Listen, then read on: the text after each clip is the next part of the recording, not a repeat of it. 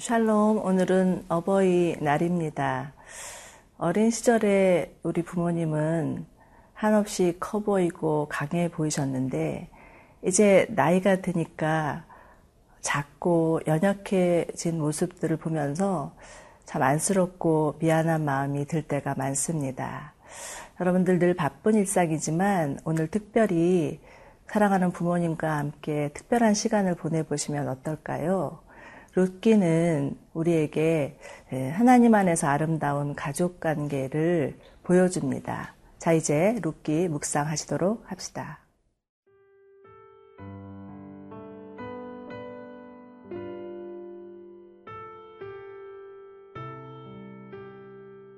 룻기 4장 1절에서 12절 말씀입니다.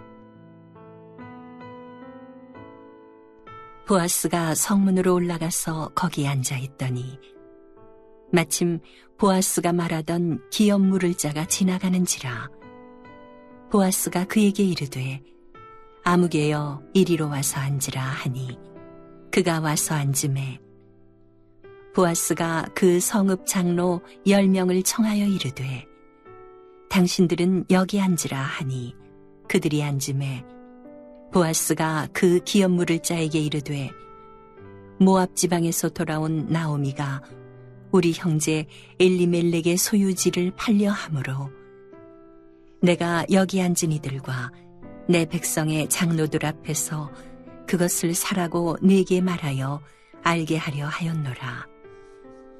만일 내가 물으려면 물으려니와 만일 내가 물으지 아니하려거든 내게 고하여 알게 하라.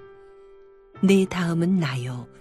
그 외에는 물을 자가 없느니라 하니 그가 이르되 내가 물으리라 하는지라 보아스가 이르되 내가 나오미의 손에서 그 밭을 사는 날에 곧 죽은 자의 아내 모압 여인 루색에서 사서 그 죽은 자의 기업을 그의 이름으로 세워야 할지니라 하니 그 기업 물을 자가 이르되 나는 내 기업에 손해가 있을까 하여 나를 위하여 물으지 못하노니 내가 물을 것을 내가 물으라 나는 물으지 못하겠노라 하는지라 옛적 이스라엘 중에는 모든 것을 물으거나 교환하는 일을 확정하기 위하여 사람이 그의 신을 벗어 그의 이웃에게 주더니 이것이 이스라엘 중에 증명하는 전례가 된지라. 이에 그 기업 물을 자가 보아스에게 이르되 내가 너를 위하여 살아 하고 그의 신을 벗는지라. 보아스가 장로들과 모든 백성에게 이르되 내가 엘리멜렉과 기리온과 말론에게 있던 모든 것을 나오미의 손에서 산 일에 너희가 오늘 증인이 되었고 또 말론의 아내 여인 룻을 사서 나의 아내로 맞이하고 그 죽은 자의 기업을 그의 이름으로 세워 그의 이름이 그의 형제 중과 그곳 성문에서 끊어지지 아니하게 함에 너희가 오늘 증인이 되었느니라 하니. 성문에 있는 모든 백성과 장로들이 이르되 우리가 증인이 되나니 여호와께서 네 집에 들어가는 여인으로 이스라엘의 집을 세운 라헬과 레아 두 사람과 같게 하시고 네가 에브라스에서 유력하고 베들레헴에서 유명하게 하시기를 원하며 여호와께서 이 젊은 여자로 말미암아 네게 상속자를 주사 네 집이 다말이 유다에게 낳아준 베레스의 집과 같게 하시기를 원하노라 하니라. 예, 오늘 본문에서는 보아스가 룻과의 약속을 지키기 위해서 열심을 내는 모습을 볼 수 있습니다. 1절을 보면 보아스가 우선 성문에 올라가는 장면이 나오는데요. 당시 유대 사회에서 성문은 마을의 중요한 일들을 결정하기 위해서 마을의 원로들과 함께 모이는 공적인 장소였습니다. 보아스는 이제 나오미의 기업 물을 자가 되기 위해서 공식적인 절차를 밟고 있습니다. 그러나 더 가까운 친척 나오미에게 있었죠. 그에게 먼저 기업 물을 의사가 있느냐고 묻습니다. 그것은 무엇이냐면 그 나오미가 가지고 있는 땅을 매입한다는 의미이기도 합니다. 이 제안을 들은 나오미에게 더 가까운 친척은 선뜻 아, 자신이 기업을 부르겠다고 어, 말을 합니다. 그렇지만 이때 보아스가 다시 하나 제안하는 것은 5절입니다. 보아스가 가로되 내가 나오미의 손에서 그 밭을 사는 날에 그 죽은 자의 아내 모압 여인 룻에게서 사서 그 죽은 자의 기업을 그 이름으로 잊게 하여야 할지니라. 네, 당시 유대 사회에서는 계대 결혼이라는 제도가 있었습니다. 한 가정에 남편이 죽으면 그 아내를 보호하기 위하여서 그 형제나 친척이 결혼하여서 그 대를 잇게 한다는 제도였습니다. 이는 홀로 된 여인을 보호하기 위한 제도이기도 했고요. 하나님께서 주신 기업을 이어가게 예, 하기 위한 이기도 했습니다. 그러나 사사시대에 이르러서는 이 계대 결혼의 제도가 희미해진 것 같습니다. 어, 나오미의 가장 가까운 친척은요, 보아스의 말을 듣고 어, 땅을 사기로 했다가 다시 이제 보류합니다. 그런데 그 이유가 6절에 나옵니다. 그는 이렇게 말합니다. 어, 내 기업에 손해가 있을까 해서 나를 위해서 무르지 못하겠다. 보아스의 제안을 거절한 이유는 자신의 재산에 손해가 있을까봐 염려하는 마음 때문이었습니다. 그리고 이것은 무엇보다도 하나님의 율법의 정신을 외면하는 이기적인 행동이었죠. 어, 이 가까운 친척은요, 어, 어찌 보면 하나님 말씀보다는 자신의 재산이 더 중요했고, 하나님의 말씀을 따라 사는 것보다는 자신의 유익과 만족을 위해서 사는 사람이었습니다. 자신의 기업을 지키기 위하여서 머릿속으로 계산하고 타산이 맞지 않으면 하나님의 말씀을 무시하는 처사였습니다. 그런데 그 결과는 무엇이었나요? 이 나오미에 가까운 친척, 기업을 물을 수 있는 1순위의 사람은 성경에 예, 그 이름도 등장하지 않고요. 역사의 뒤안길로 밀려나게 됩니다. 여기서 우리는 하나님의 구원의 역사는 하나님의 말씀에 순종하는 사람들을 통해서 이루어지는 것을 볼 수가 있습니다.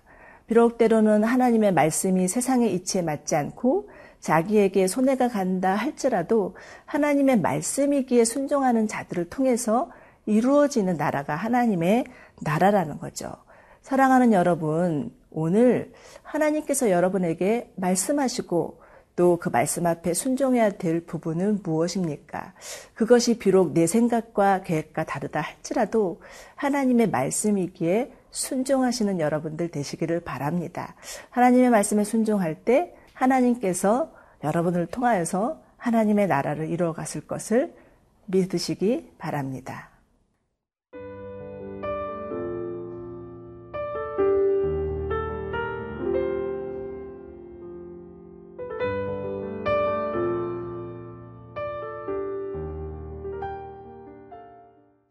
이제 보아스는 자신이 대신 나오미의 기업을 물으겠다고 나서고 장로들이 보는 앞에서 공개적으로 선언을 합니다. 9절에서 10절입니다. 보아스가 장로들과 모든 백성에게 이르되 내가 엘리멜렉과 기론과 말론에게 있던 모든 것을 라우미의 손에서 산 일에 너희가 오늘날 증인이 되었고 또 말론의 아내 모압 여인 룻을 사서 나의 아내로 취하고 그 죽은 자의 기업을 그 이름으로 잊게 하여 그 이름이 그 형제 중과 그곳 성문에서 끊어지지 않게 함에 너희가 오늘날 증인이 되었느니라. 보아스는 나오미의 기업 무르는 일을 주저하지 않습니다. 그리고 나오미와 룻의 삶을 책임지기로 어, 결정합니다. 이것은 분명히 상당한 희생과 손해를 감수하는 일이었습니다. 그렇지만 보아스는 율법의 정신을 잘 알고 있었습니다. 하나님께서 가난하고 소외된 이웃들을 얼마나 사랑하시는지 또 그들을 얼마나 긍휼히 여기시는지를 알고 그 또한 하나님의 그 마음으로 율법의 정신을 실천하며 살기를 원하는 자였습니다. 사장을 보면 그 계속되는 보아스의 행보가 참으로 치밀하고 적극적이지만 아주 신사적이고 깨끗합니다. 정말 하나님 안에서 회복된 남성상이라고 할 수가 있습니다. 더군다나 이 보아스의 행동은 하나님의 말씀에 근거한 행동이었습니다. 우리가 앞서 보았던 그 무명에 가까운 친척 그 모습과 매우 대비가 되면서 우리에게도 큰 도전을 줍니다. 하나님의 말씀이 땅에 떨어진 시대였습니다. 자기 소견에 옳은 대로 행하던 사사 시대였습니다. 그러나 그는 하나님의 말씀을 존중하고 그 말씀에 순종하고 정말 그 보아스의 모습은 마치 어두운 하늘에 빛나는 별과 같은 존재였습니다. 자, 이제 우리는요, 말씀의 홍수 시대에 살고 있습니다.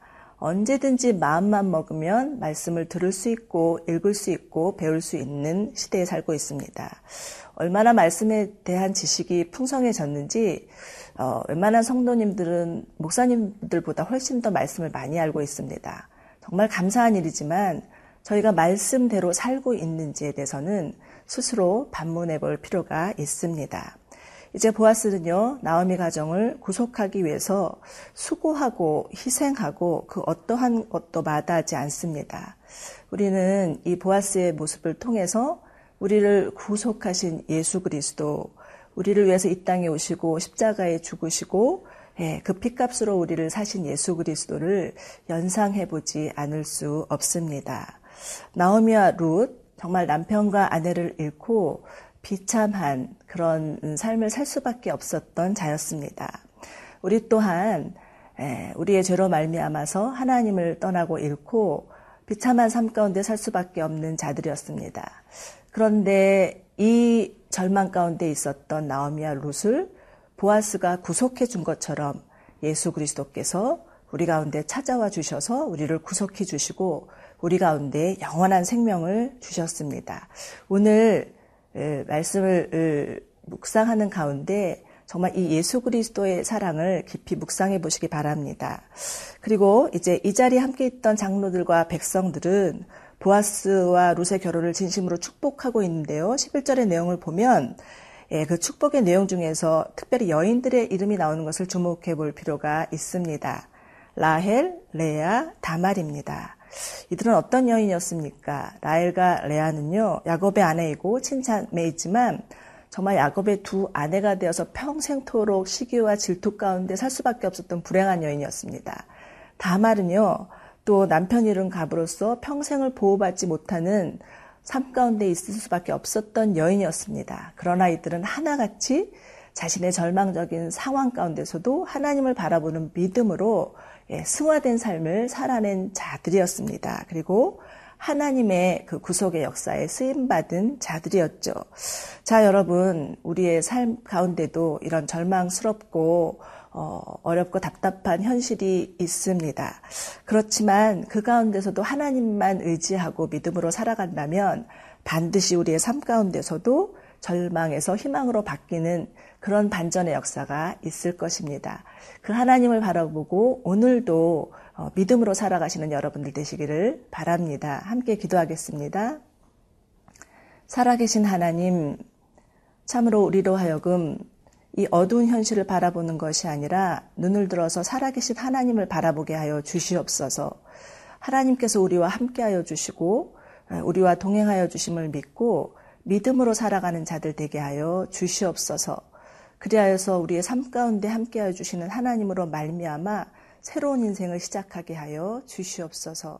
예수님의 이름으로 기도드립니다. 아멘.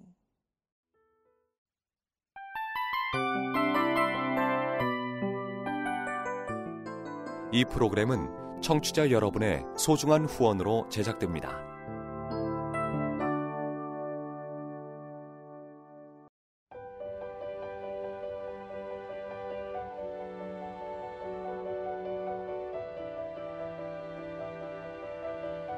세상에는 수많은 교회들이 있지만 더 깊이 있는 말씀 강해를 찾기 위해 크기로만 교회를 선정하지 않습니다.